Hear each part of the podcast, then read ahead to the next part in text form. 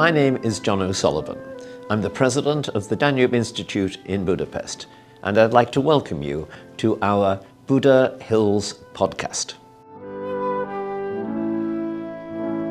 Eric Hendricks and I are recording this conversation in one of the historic villas that overlooks the Danube from the Buda Hills. Our guest today is Professor David Pan, who obtained his doctorate from Columbia University in New York. He now holds a chair in European languages and studies at the University of California, Irvine, and is editor of Telos Journal, also in New York. He is the author of two books Primitive Renaissance Rethinking German Expressionism, published in 2001, and Sacrifice in the Modern World, Particularity and Generality of Nazi Myth, which appeared in 2012.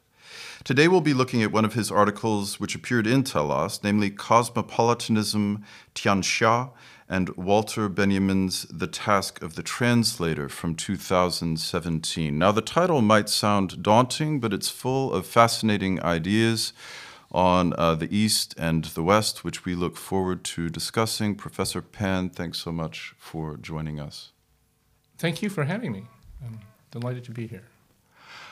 I was thinking perhaps we could begin, as your article begins, with just a glimpse back to kind of the first circumstances in which the word cosmopolitan was ever used, which, according to tradition, was with a particular Greek philosopher. Long time ago, Diogenes the Cynic, uh, he, he was kind of a crazy guy who just kind of walked around and he you know, he claimed to be a citizen of the world. So that's the meaning of cosmopolitan, right? And so, uh, as a citizen of the world, he really felt that uh, he didn't really, um, you know, belong or, or, wasn't tied to any particular locality. Uh, and so, and it was, a, I guess you could say, uh, in this first instantiation, uh, it was almost a kind of, um, you know, rejection of kind of uh, you know, locality, I suppose, and that was that would maybe you can think about it that way. Yeah, so you use a, a really fascinating phrase. You um, you say that the the cynics' uh, rejection of conventions left a kind of empty space between locality and uni- universality, which is one of our themes today. What what is the universal, and how do you construct it? Is it constructed, and so on and so forth. Um, but I, I, was wondering if you could say a bit more about the rejection of convention that seems to be essential to this first gesture towards cosmopolitanism. Um, yeah, so I mean, but as an, I, I guess the problem with with Diogenes, he, he rejects convention, but in appealing to this um, this universal, this cosmopolitan, it was a pretty abstract idea, and so there was no um, there were no alternative sets of conventions. There was no there was nothing uh, concrete about uh, what this universal would be. And I think that's, you know, I think that's a problem that continues all the way to today, where when you talk about the cosmopolitan, it, it's it's referred to as a universal, as if everybody could somehow agree on what that universal might be. But even the, in the beginning, it was just it was a kind of an empty concept. Although, if I could make one little note, which perhaps you'll uh, want to either challenge or nuance, but I mean, one of the fascinating things which we often forget is that the Greek word, so the Greek word polites, uh, citizen, means obviously the member of a particular political community, um, and we'll be talking a lot more about what that means. Mm-hmm. But but the word cosmos is a very kind of politically freighted term for the world, and it means an ordered, a beautiful, ordered whole. Um, so, in a sense, which I think feeds into your larger argument in the article, from the very first appearance of the term, there's a very particular conception of the Greek idea of the world, without which, in a sense, this idea of being a citizen of the world, you can't be a citizen of a chaotic space, but you can, in a sense, be a citizen of a naturally ordered whole. Yes, okay, so I think you're right in the sense that the Greeks obviously had some conception of a natural order and a, a kind of a, something that was beyond the polis, right? a particular political order. Um, but uh, I guess once you once you move beyond the Greeks, I mean, every culture will have its own conception of what that order will be like, and those different conceptions of what that order is like will naturally uh, not uh, cohere with each other. So, so yes, within within the Greek world or within that context, you could attach the cosmos to some kind of um, conception of order that people can might or maybe might not agree upon. But uh, in any case, there is that conception. It's just that to to immediately say that is the conception for for the whole world, including other cultures, that's where you, we start to run into difficulties. And uh, so, in a moment, we're going to be talking just a, a, bit, as you do in the article, about the Enlightenment, which I suppose a lot of people would associate kind of modern cosmopolitanism with the Enlightenment in one way or another. And some might even think of it as an even more recent uh, phenomenon. Uh, but I'm just curious if you could maybe say a few words on. So, we started out with Diogenes um, in uh, fourth century uh, Athens. Mm -hmm and um, if you could say maybe a few words on some of the kind of successors to the Greeks of the cosmopolitan ideal. I personally might think of uh, the, the Stoics and even certain Christian traditions. Yeah. Um, I mean, yeah, we, we could we could talk about the Stoics, in which I mean, you have, you know, I guess with the Stoics, you also have an attempt to develop a philosophy that, that transcends particular cultures or particular traditions. And I guess you can think about it as that. I mean, I think they they really focus on, you know, uh, what what is common to all humans, right? Mm-hmm. They, they talk about you know different affects and things like that, and and based on what's common to all humans and our our struggles with our own uh, affects, they develop that philosophy that kind of takes that into account or focuses on that in order to, uh, yeah, to, to, in some sense create a universal kind of philosophy. Um, but of course, it's you know, it's it's just as particular really um, to them because they they start out with certain assumptions about, um, well. Uh, even that focus on on the body and kind of your relationship to the body that's a particular decision you make uh, about uh, about humanity and the kind of the basis of humanity. So, I mean, yes, we get you get a, a form of universalism there that you can call cosmopolitan, uh, but again, you have the same. I mean, you know, from from within the system, it works very well. I suppose it's just um, uh, I think as as as we move through. Um, through different cultures and through history, that's when you, you, you have some some problems. Um, you know, I guess you could say Christianity is you know, it's it's it's in a sense one of the first, or I guess you could say the first universal religion. I mean, I guess you, Judaism has this sort of um, sense of a of a single God, but Christianity is really one that, that universalizes that idea. Um, I guess you know you could say that they, they take up the the um, uh, the the kind of almost turning away from the world that you get from, or certainly with them, it's a turning away from the world. But it's, I guess you can, you could say it's, it's already um, uh, starts with Diogenes a little bit, you know, because he is, in a sense, turning away from specific traditions. It's almost like a turn away from the world as well. Um, and and you know, there there was this there's this kind of myth of Diogenes as the kind of the guy who was always just, you know, uh, wandering the streets, right? And you, you know, that's there's a kind of Christian um, continuation of that, you know, the hermits and, you know, beggars and all that, right? And so um, there's a, yeah, I guess you could say there's a universalism to that in the sense that it is also a kind of blanket rejection of worldly things. Um, and so, in that sense, it could be seen as a kind of, yeah, in another sense, a blanket rejection of all specific local traditions. Um, and and yeah, I suppose that you know the the way in which Christianity develops, though, is is interesting because as a blanket rejection of local traditions, it becomes obviously its own um, its own tradition, its own um, universal tradition. Um, but you know, you get you get Islam that that also claims to be a kind of universal tradition, but it, it, it comes out of that same um, same same current, right? But differentiates itself. So, uh, I guess maybe you could say that with um, with Islam and the contrast between Islam and Christianity, you, you get that first idea of universalism that becomes antagonistic to another form of universalism.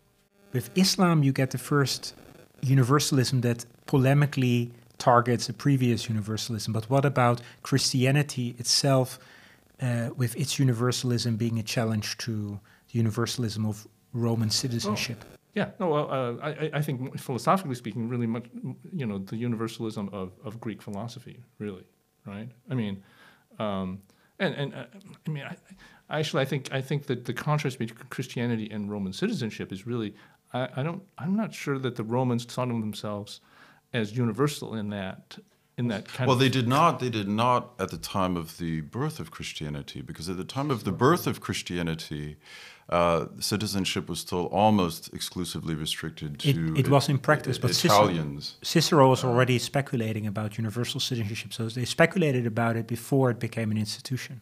which I think is reflected in the New Testament, actually. When you, yeah.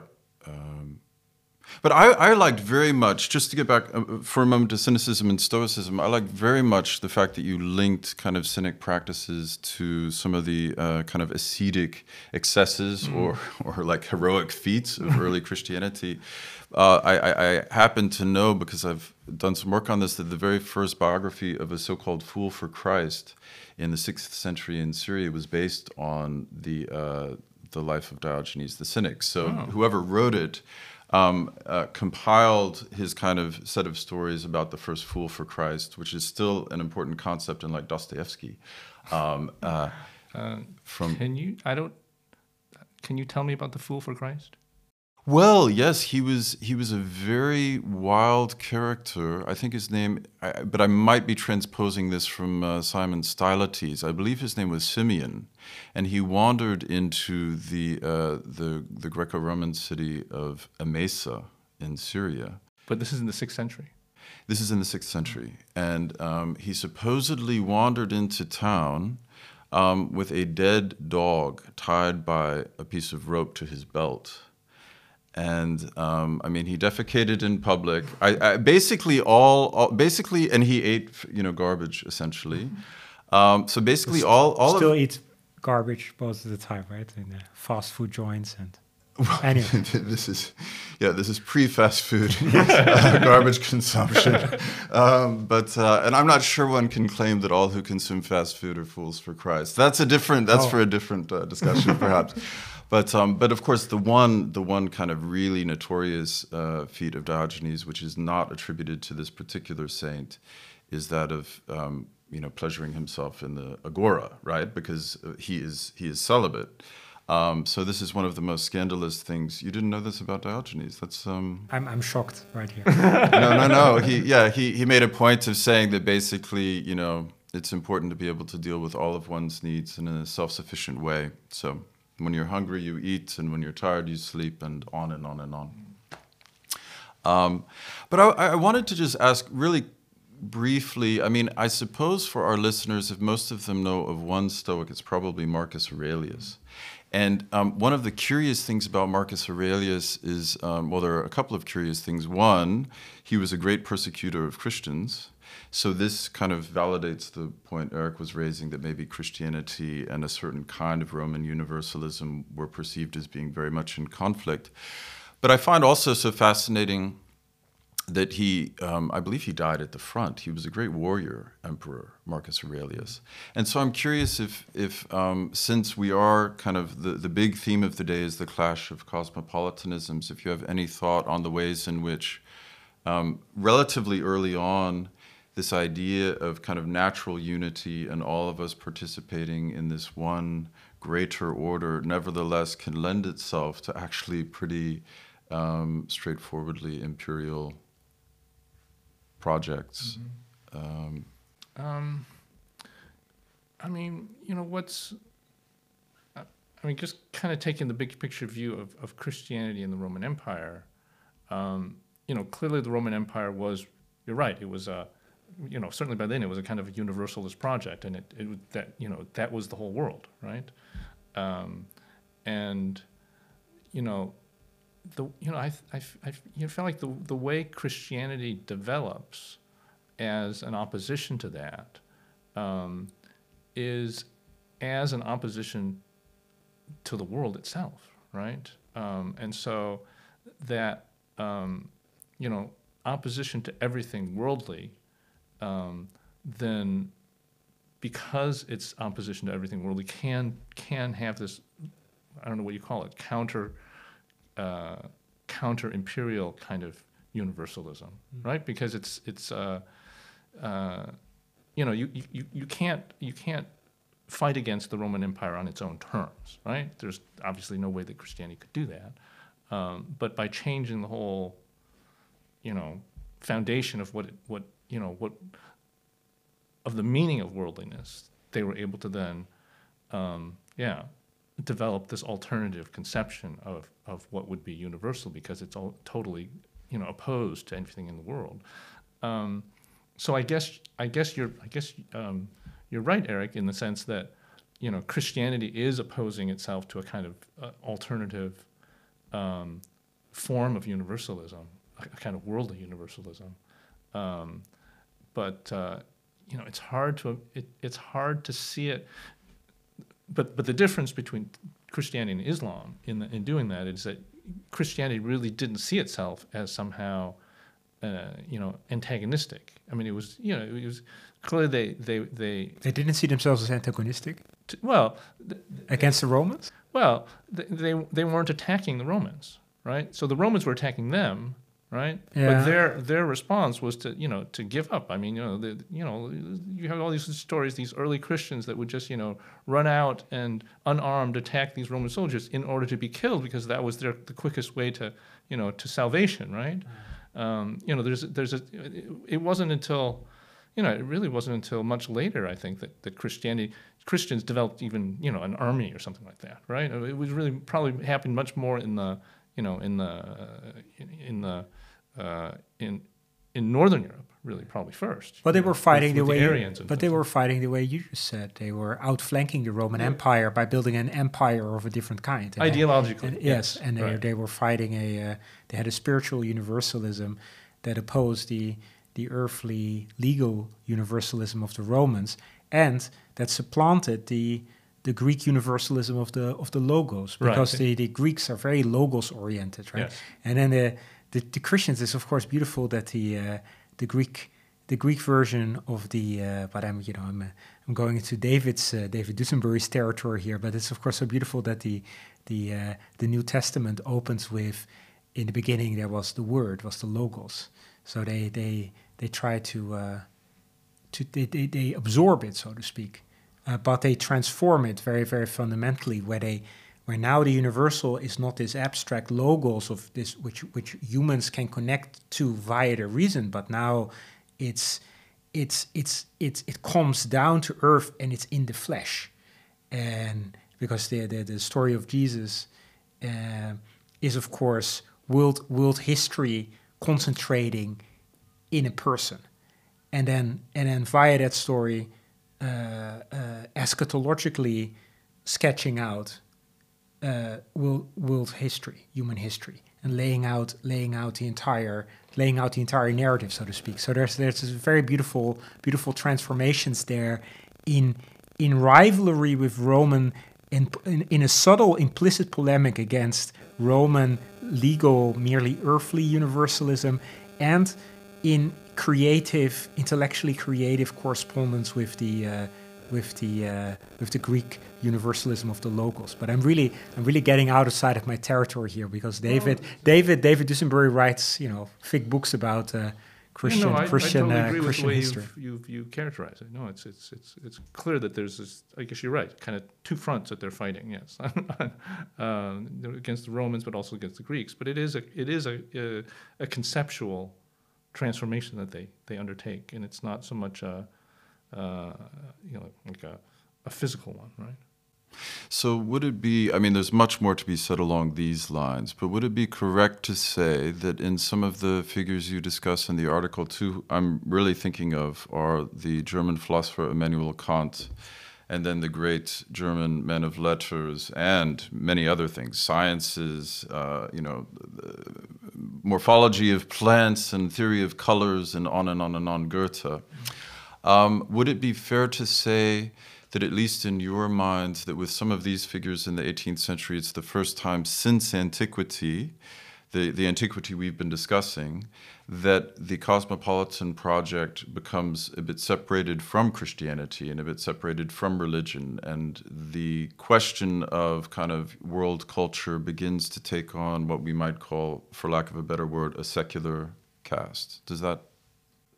Well, I mean, I, I guess you could say that there's, you know, Erasmus and kind of the Renaissance. You can kind of this this humanist ideal already kind of sets up the the terms for that.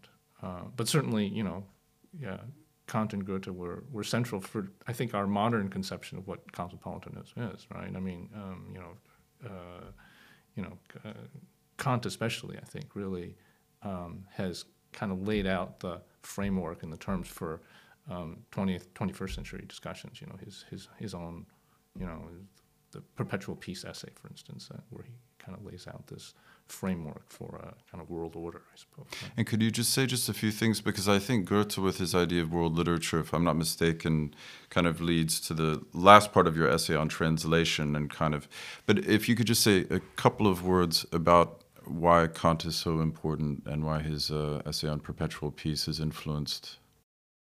Well, um, so he lays out this idea of a kind of world. I guess he's imagining republics, um, and you know he begins with this enlightenment idea of how humanity is or can progress in a sense away from um, you know what he calls a kind of self-imposed uh, immaturity right? Uh, he's got this what is uh, enlightenment essay.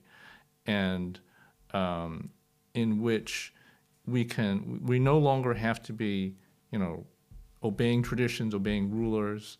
Again this is i guess this is a, a, common theme in most cosmopolitanisms you know sort of this rejection of kind of local traditions and um, uh, traditional authorities but he develops it in a way that he says yes we have this ability to reason for ourselves and through that ability, we're able to develop political structures that match a kind of, um, you know, uh, well, rationally organized state uh, in which um, uh, discussion and debate um, is able to establish the structures for for society and politics.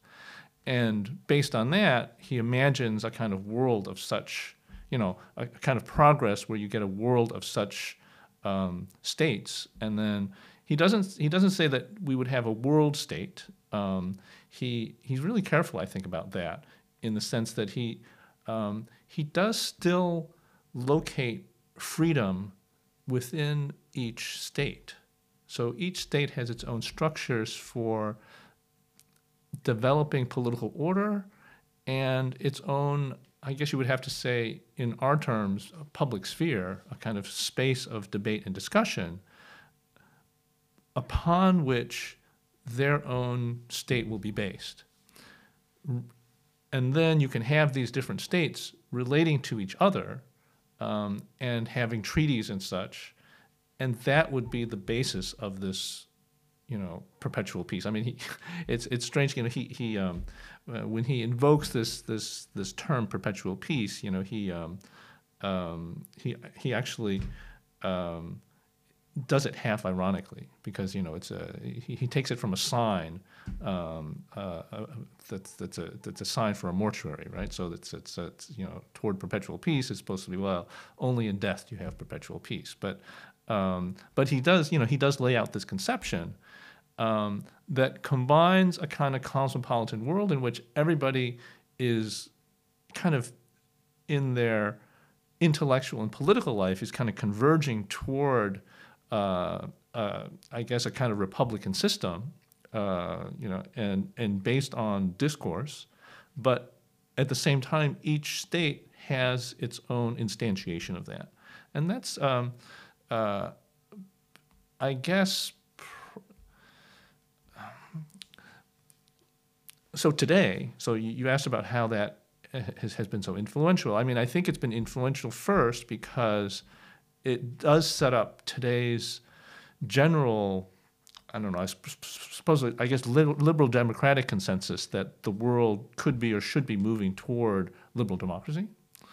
But um, on the other hand, it is, I mean, he does reject the idea of a world state which is not always the case with sort of today's cosmopolitans, right? Where there is some imagination of a kind of, oh, I don't know, the international court or United Nations or something like establishing or through through international treaty law something uh, akin. To, it's not exactly a world state, but uh, but in which you know the the basis of uh, I guess sovereignty would be on that higher level, um, and and I think you know what I think is value. I mean, so so this kind of seems to come from Kant, but I think Kant actually reject. I mean, he does reject it in, in Perpetual Peace, um, and I think it's because he really locates freedom on the level of that individual state. The individual state has a kind of um, responsibility, and that's the, that's kind of the locus of responsibility. It's not so much.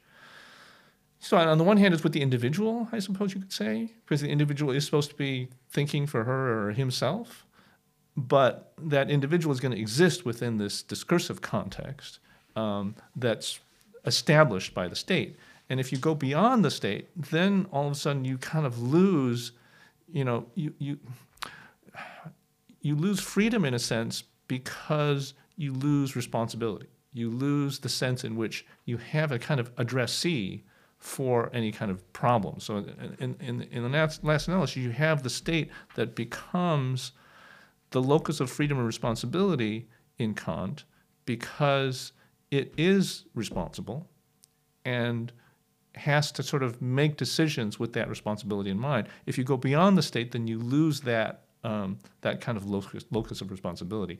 So, you know, I think in one sense, today's world is in, is um, uh, uh, is kind of modeled on on this Kantian model because we do have the United Nations. We, I mean, since World War II, we we do have this, you know, what people call uh, this sort of international order, right? Um, in in which you have, you know, each, you know, I guess you'd have to say they're all nation states today, or or, or, or sort of that's kind of the model, even even even if, if, if some of them aren't really functioning nation states, but that's the model in which each nation state really has that kind of responsibility.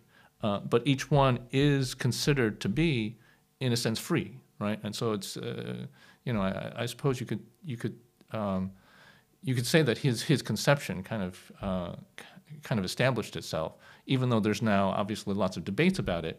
Uh, you know, it's it's it's still um, you know I think it's it's uh, there's there's nothing there's nothing better in sight, I suppose, right? So, so both the good news and the bad news is this is what perpetual peace looks like. Yeah, right, yeah.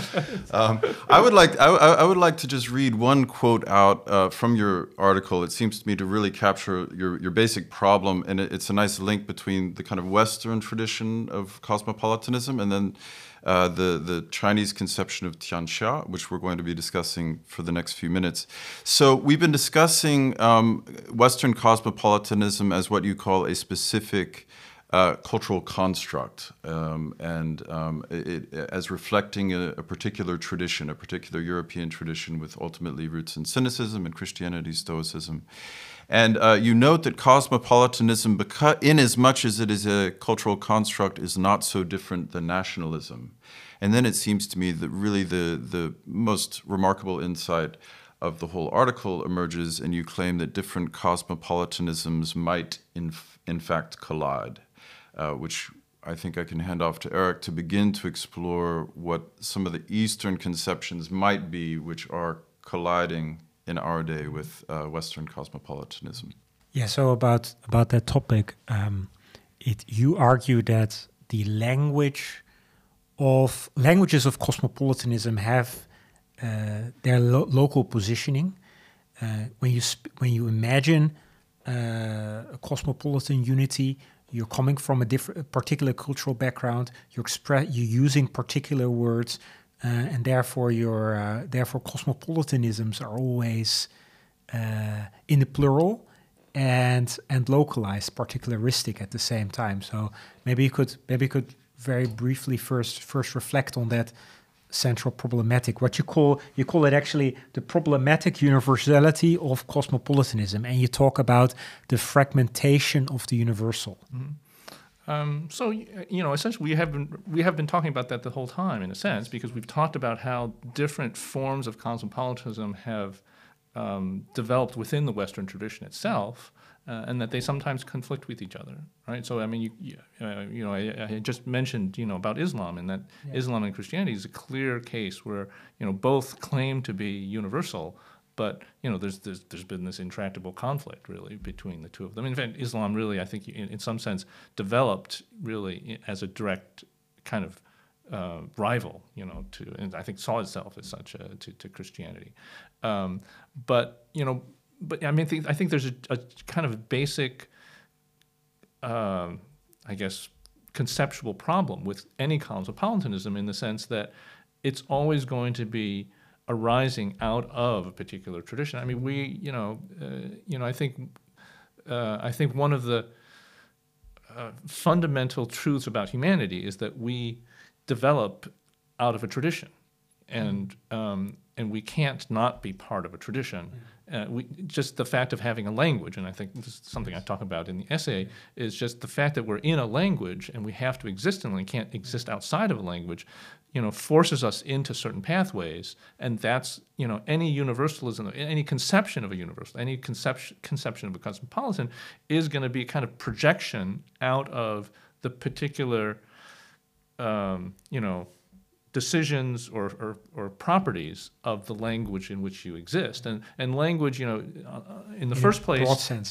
you know, in, in lots of senses. In Yeah. just the word sense, in the first place, you know, the words you have, the grammar you have, but then also the the the, higher, the history of that language and literature and the and the philosophy the history of that language. and the semantic fields and the history of those semantic fields and the, the hidden assumptions in those in those semantic fields so when you when you're uh, uh, it, this is this is really the the the uh, the into the world as later existentialist philosophers would put it you're, you're you you you you don't start uh, we don't start as human beings we don't start at the top of a mountain looking down upon the plurality of, of human expressions, but we found our, we find ourselves in a particular location. We're in, we're in a world with a particular horizon. Uh, and that's also how we approach the A term, a term coined by Heidegger, Geworfenheit, Geworfenheit, whi- yes. which is uh, it, it's fitting as today is Heidegger's birthday. We could perhaps Oh, yeah, yes, yes. yes. the, the day on which he was thrown. That's right. Oh, okay. Oh yeah, oh yeah, that's right. Um, so so let's turn to the Chinese. So the Chinese have uh, have their own traditions of universalizing thought. Now there there happens to be a, a French professor Jullien who wrote a book. Uh, uh, Jullien, uh, Professor Jullien from uh, he wrote he's a he's a comparative uh, philosopher who's also a he's also a sinologist and he wrote a book on universalism in which he on universal on the universal sorry and he argued that actually the Chinese tradition of universalism isn't a true universalism, and then he has a really complex argument on why that is the case.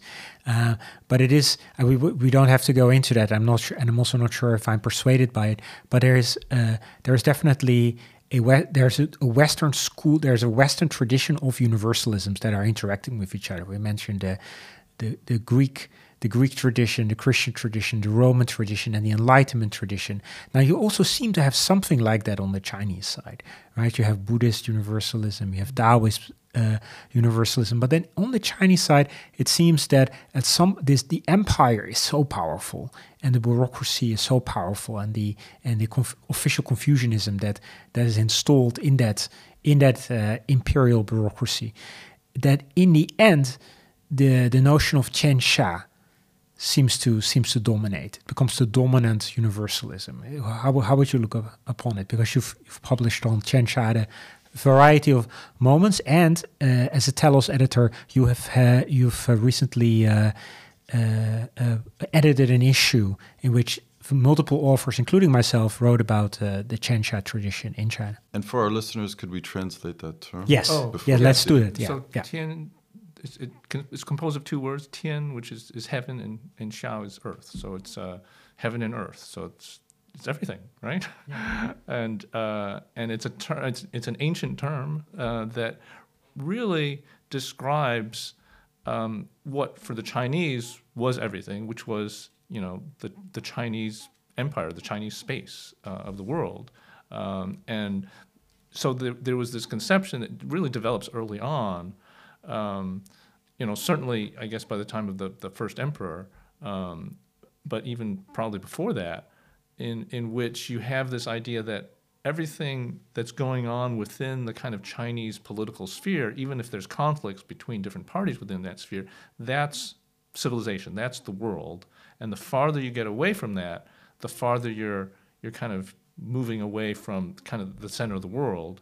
And um, and you know, there's a there's a kind of sense in which to the extent that that world expands, that world is, is growing. Um, and, you know, things the, on the edges of it, you know, hardly even count as part of the world anymore, right? So, so, um, so it is clearly a political conception, um, but it also has this kind of philosophical sense of um, the, you know, the Chinese, you know, eventually the Chinese empire um, really being something that unites both heaven and earth too, because you know obviously the the, the, the emperor is supposed to be the, the son of heaven, right? And so you know kind of the representative of heaven on earth, and so therefore you know everything that's going on with that within that Chinese space really then uh, counts as part of the universal, and you know they they just didn't really have as much of a sense or even an interest in th- things that that went on outside of that sphere. Yeah, and well, the and if, if the barbarians at uh, the edge of the world would get too close to towards the center, the, uh, the Tianxia would be thrown into chaos. So you had yeah, the the Tianxia could also be more or less in order, and a fully well ordered Tianxia would then also be harmonious, and and the uh, the emperor would be. Uh, honoring his uh, ancestors in an exemplary way, and the family structures uh, and ties would be maintained in an exemplary way throughout, uh, throughout at least uh, the heartlands, the Zhonghua of the, uh, uh, and, and then later Zhongguo, the, the, the what we, today is the word for China, Central Central Kingdom. Actually, that's a little bit of a later term. So as I understand it, you first had uh, Zhonghua, so the, the central culture. Um, that had to be particularly well ordered. Now, where was I going with this? Wait, I had something. Oh yes, how is this? How is this Tianxia realm held together? So it seems to be not as with the Greeks or with the Christians or with the Romans, uh, who focus on respectively with the Romans law, with the Christians uh, connection to to God uh, via the church, and with the uh, with the Greeks the rational mind that uh, by abstracting away from concrete situations and, and per personal desires and tastes, reaches out to this universal logos. Uh, it's it is instead it seems to be the a, an, a, a universality of ritual. How would you how would you respond to that? So it's held together. It's a universality that's held together very differently because now it's not it's not the universality of reason. It's not the universality of faith. It's not the universality of law. It is the universality of of ritual?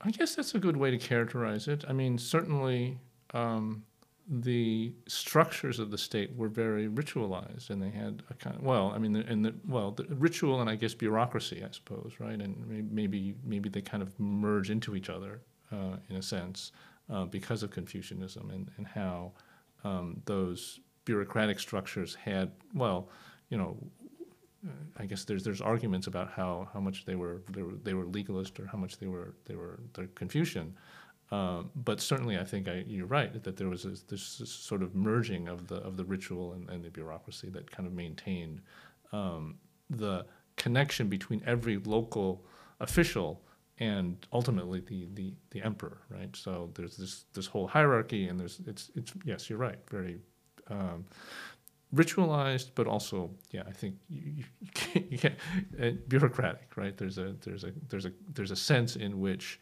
that local level always has ultimately that connection up to the top and, and or the center, I suppose you could say, right? And that's you know that's the the that's the basic conception, and it even goes to you know so that the farther you get from the center, the, the kind of more attenuated that that center is, I suppose. Just a quick question. Um, you draw a really interesting parallel in the text, which I'm wondering if you could comment on between the way Latin functioned in Europe for many centuries and the way Chinese functioned both within the empire and in broader East Asia. I was wondering if you could tell our listeners just a bit about how the, the language and the mm-hmm. sign system, in addition to ritual, of right. course, bound up with ritual, kind yeah. of created a region. Right. Well, um, well, so you know, Latin, you know, functioned as this lingua franca for in Europe for a long time. Um, you know, certainly all through the Middle Ages, and um, and what's interesting about Chinese is that it has this sign system in which you can write any language using those symbols because they're, you know, they're, uh, they, they don't, each symbol doesn't represent a sound, it represents uh, a concept, uh, you know, an idea. So, um, I mean, even to the present day, you can use those Chinese symbols and it's, it's something that unifies everybody because even though they might have a totally different language, they can still use it. I mean, in fact, you know, Japanese still uses a lot of those symbols as well. Um, and and even if you don't know Japanese, if you if you look at the symbols that they're using and you know Chinese, you can you can kind of piece together sort of what, what what's going on, right? I mean, it's it, it, clearly evolved, and they have uh, another system as well. But anyway, the the basic idea is um, that you know, what people see as one of the big drawbacks of the Chinese language, which is to say they have these, um, these characters that, in which they have no alphabet, and you have to learn every character. It's a, it's a whole new thing for every word. You know, it's, it's, it's incredibly arduous to learn, but the big, you know, plus of this is that it, it does establish this kind of universal written language um, that anybody could use, right? So I mean, you know, you could you could write English using Chinese characters if you wanted to, um, and you know, but I mean, the the other I think the other consequence of of the Chinese route to written language is that the written language. When you learn the, the written language, you're also learning this whole tradition too. So there's this um, there's this I don't know what you call it. I guess it's well, it it's it's a universalism. Uh, there's a tradition of universalism that you're um, edging, educating yourself into as you re- learn the written language, right? So that there's a, an incredible unifying aspect of that written language um, that brings in all of these local cultures in that in that space. That you know, obviously, it you know, for whatever, for thousands of years, but still even today, includes all sorts of different local cultures, but um, they all are, in a sense, unified through the written language. Um, and, and not just on a kind of abstract level, you know, it could, you know, in a very concrete way in the sense that, you know, the, the characters, they make up their own separate literary tradition, right? Literary, intellectual, historical tradition, um, in which the characters, you know, one th- one of the most difficult things about learning Chinese. You know, I learned it as an adult, right? Oh, you learned it as an adult. I did. Well, I, I mean, had always assumed that you well, uh, you learned it as a native language it's from, a, your, it's from a your parents. Combination. So I mean, I grew up in the United States. Um, so in the beginning, I did, I did speak Chinese, um, but as I grew older, I spoke less and less Chinese, uh, and I never learned uh, how to read and write until I was an adult. Oh. Right. So, um, so I went through the same process as any Westerner having to learn how to read and write. It's just incredibly like Spain, arduous, yeah. painful process. But that painful process is the process of a kind of acculturation yes, yes. into this whole tradition um, that is, in some sense, a, a kind of a universal tradition. It certainly sees itself as that, as, as a universal tradition. And um, and it has a kind of legitimate claim to that precisely because of the way it um, it can include any language, right? Because it's it's not tied to any particular sound system. Um, so yeah, I mean, there's there's something about you know I think there's a, a, something about that linguistic choice that they made of, of of not having an alphabet. I don't know if you could call it a choice, but it was just it was it was it was the way that tr- linguistic tradition developed that had these incredible consequences for you know their way of conceiving yeah, I guess the relationship between the spoken and the written word, really, right? And and and and and thus that relationship to kind of universality. Now, of course, there was a uh, a period of rupture in Chinese history mm. when the uh, Qing dynasty started falling apart, and you had the Republican era and the early communists coming in, and that's also when language ruptured to an extent because the Chinese characters were simplified on the mainland, which uh, comparative uh, philosopher and sinologist Thomas uh, Metzger, who used to work for the Hoover Institute, and he's now, I think, almost 100 years old, or at least in his 90s. Uh, he's very old now, and he uh, he he he called it a barbaric act the uh, simplification of the characters. Because of course that's i mean not i mean most characters are still in roughly the same form uh, but the simplification of the characters which i think mao undertook in the do you know it's the 50s or the 60s but it's it's it's uh, it's a it's a rupture on the linguistic level. But also on the conceptual level uh, which you write about there was a major rupture in that the Tianxia tradition even though you know Mao and, and Sun Yat-sen, Sun Zhongshan, they used to still use the term Datong to describe communism. So there's some there's some uh, there's some you know uh, traditional concepts they use even as they're adopting communism and socialism and liberalism in the in the early 20th century. Uh, but there is a rupture as in that many intellectuals stop using the at some point the Tianxia notion and they switch to a westernized notion of cosmopolitanism, uh, Shijie uh, Zhuyi uh, worldism. And, and maybe you could walk us through that. And then also mention that there's actually in a, a, a return, at least within academic philosophy in China, towards a, a revived uh, Tianxiaism, which had gone out of fashion due to its association with imperial China. Mm-hmm. Um, so, I mean, I think the big rupture is clearly the encounter with, with the West in, in a way that um, impressed upon the Chinese their technological and military inferiority.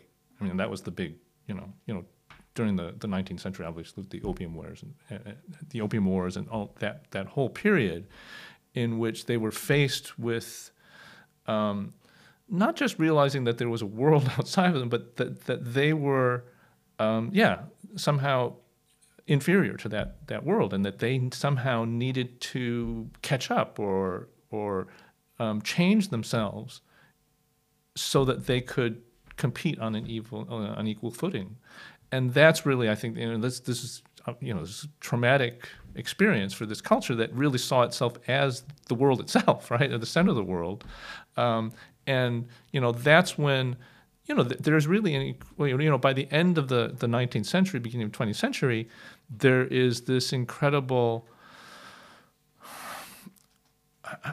you know, a kind of a reversal in which they really see themselves as having to learn about the West. And that's continued to the present day. I mean, they're so really.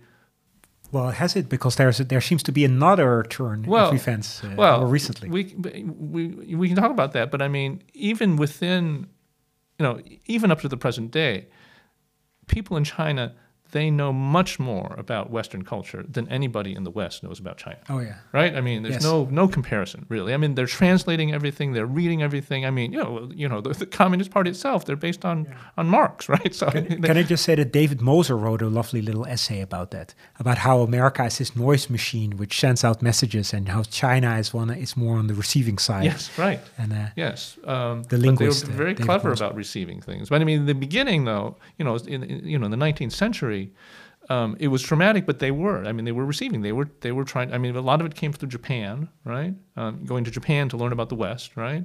Uh, but then obviously, you know, going going to the West and try and, and receiving all of this stuff. And so, um, because of that, you know, you, had this development of this other term now, right? So they had they have you know so Tianxia is it's such a kind of traditional term, right? Heaven and earth. It's like a very kind of almost ritualistic, yeah. right? And imperial. Yes, imperial, like from the you know from the Chinese point of view, um, and then when they you know as they kind of are forced to look at the rest of the world and looking at the rest of the world not as as you know from the imperial center, but really from the you know really seeing themselves almost at the periphery really mm-hmm. um, they do, you know they, they've always had the, uh, a word for world shijie uh, and then they you know it turns into worldism 世界主义, where they they really oh they, they had that actually had that term uh, Yes. already. I thought that that was actually a neologism at the in the in the late 19th century. Oh, Isn't that isn't that Uh, didn't Oh, they? Didn't they only have the term Tianxia? Well, I would have to look it up, but I, I would have to. I'm sorry. I, I, Oh, yeah, it I, might, I don't. I'm not sure about that. So I mean, certainly. Um, oh yeah, no, Shijie. It, it must it must have Buddhist. Maybe it has Buddhist connotations. yeah. I mean, I, I, I. It's. We would have to look it up. yeah, yeah, yes. yes. But I, I, it's.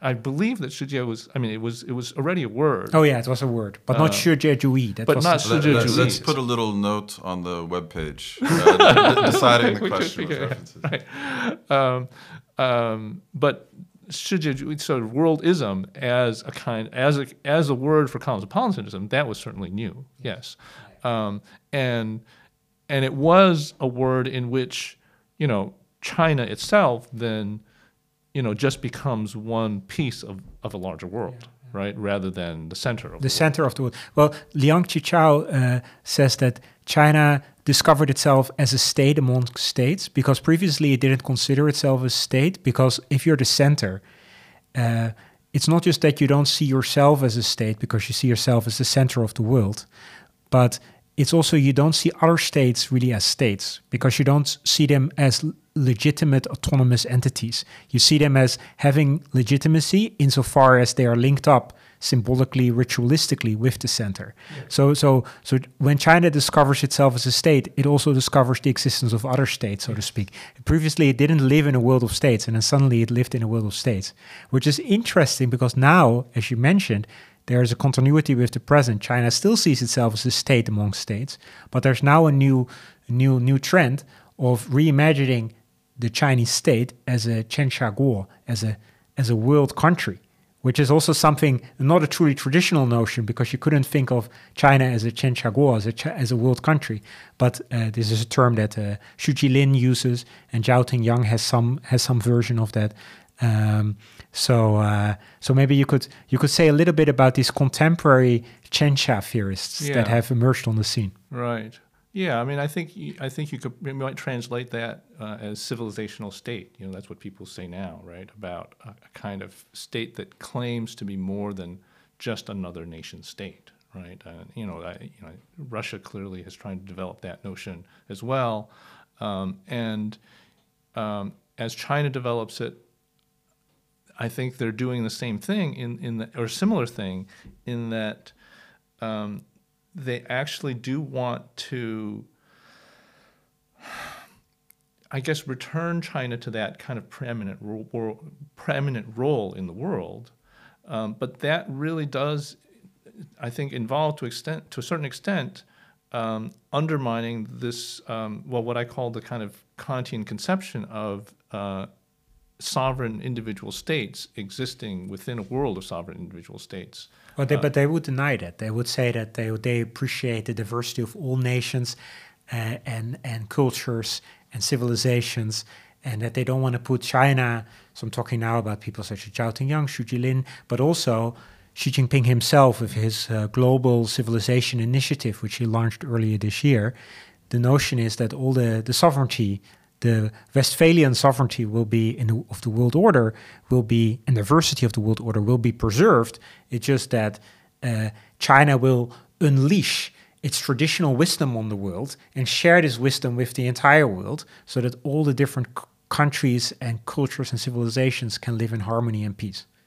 Yes, right. So um, I think that you're right about the rhetoric, but I mean, just what you said about the, the shift in, in going back to the Tianxia term already undermines that to a certain extent. I mean, philosophically speaking, but I think You're so critical. I'm a very gullible reader. but practically speaking, I mean, you know, as the Chinese uh, Communist Party has um, expanded its reach within kind of world institutions, it really has taken this strategy of trying to, I think, um, in a sense, use its influence to undermine the, the kind of the, the neutrality of those world institutions. Now, it can say, the, no, the neutrality of the world institutions. Yes, How- it can what- say it can say that it's doing precisely what the United States has done since World War II, right? I mean, certainly. Yeah, I was already going to say, like, which neutral world institutions? I thought that uh, I thought we had. Well, a, the United I thought we had a Western-centric world order and these kind of things. Oh, the United Nations. Yes, yes. Right. Okay. So I mean, uh,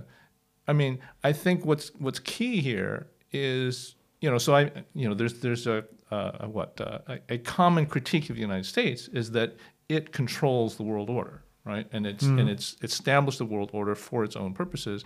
Um, I I don't I don't think that's fair. I think that the United States has been the certainly the primary defender of this uh, of this international what people call it the sort of the, the rules based international order. Um, but the rules really do, and the United States has pretty much tried to defend the sovereignty of individual nation states. Oh, sure, sure. And so, um, to the extent that the United States has been overseeing this world order, um, it has had a stabilizing effect on on that order. Whereas, you know, it's not clear how stabilizing an effect China is having or, it will have, um, and to the extent to which it does want to, um, you know, uh, see itself as trying to defend this individual sovereignty of states and um,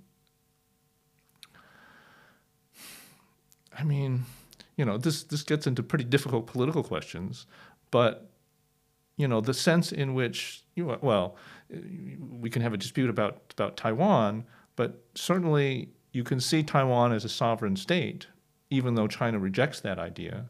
Uh, but it's been functioning that way, and clearly it's not happy with you know with that situation.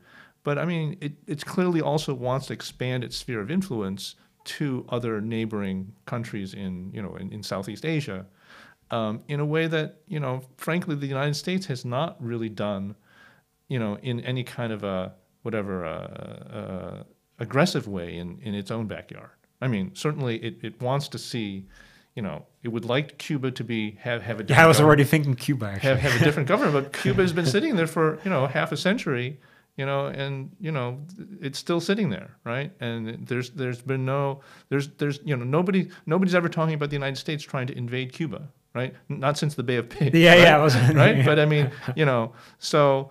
Uh, you know, right now Cuba can be safe in, in believing, oh well, States is there's no there not going to be any American Marines coming to Cuba very soon, right? Whereas with Taiwan, it's a totally different situation.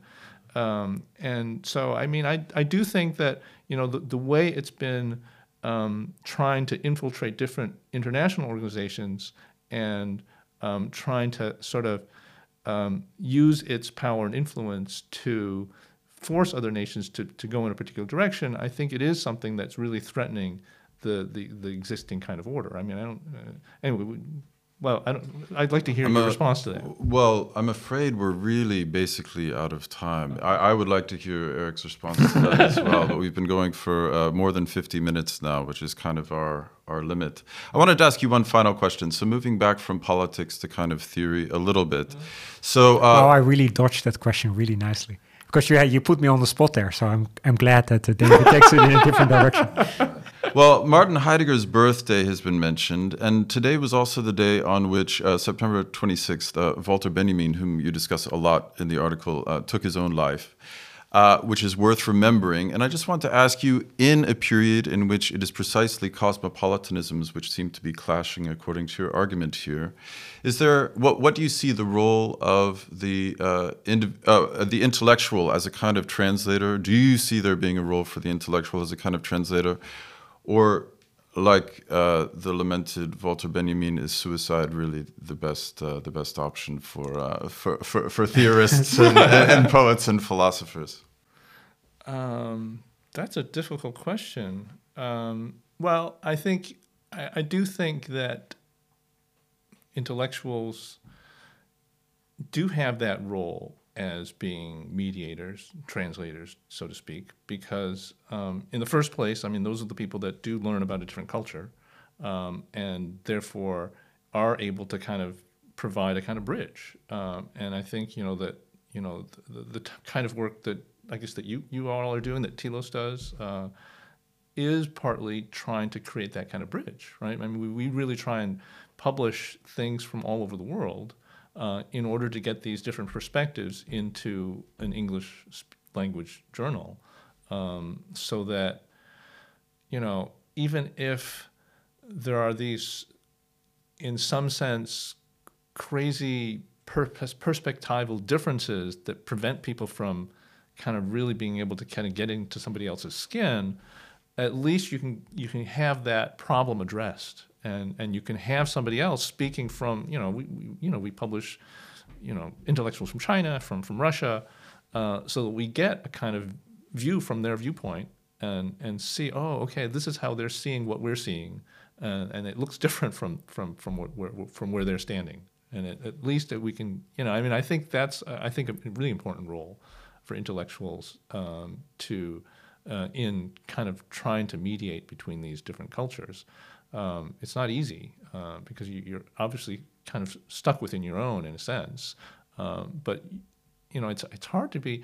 I think it's really hard to to actually be able to even exist in two cultures to have you know to have that kind of bilingualism, a cultural uh, whatever biculturalism uh, in which you're really able to step back and forth. It's it's very rare to be able to do that because you know you're only one person, and um, you know I, even if you're bilingual, I guess you're, you're you could you, people say you're code switching, you're going back and forth, um, but if you're only doing that, then you're never mediating, right? You're, you're, you're it's like if there's two two people in one body, uh, to to create that mediation, it would really it would really require the development of, of, a, of a third culture in a sense that, that kind of mediates. Um, but I mean, I think that happens, right? That does happen. Um, uh, but it, uh, you know, it's uh, it's a pretty fraught process.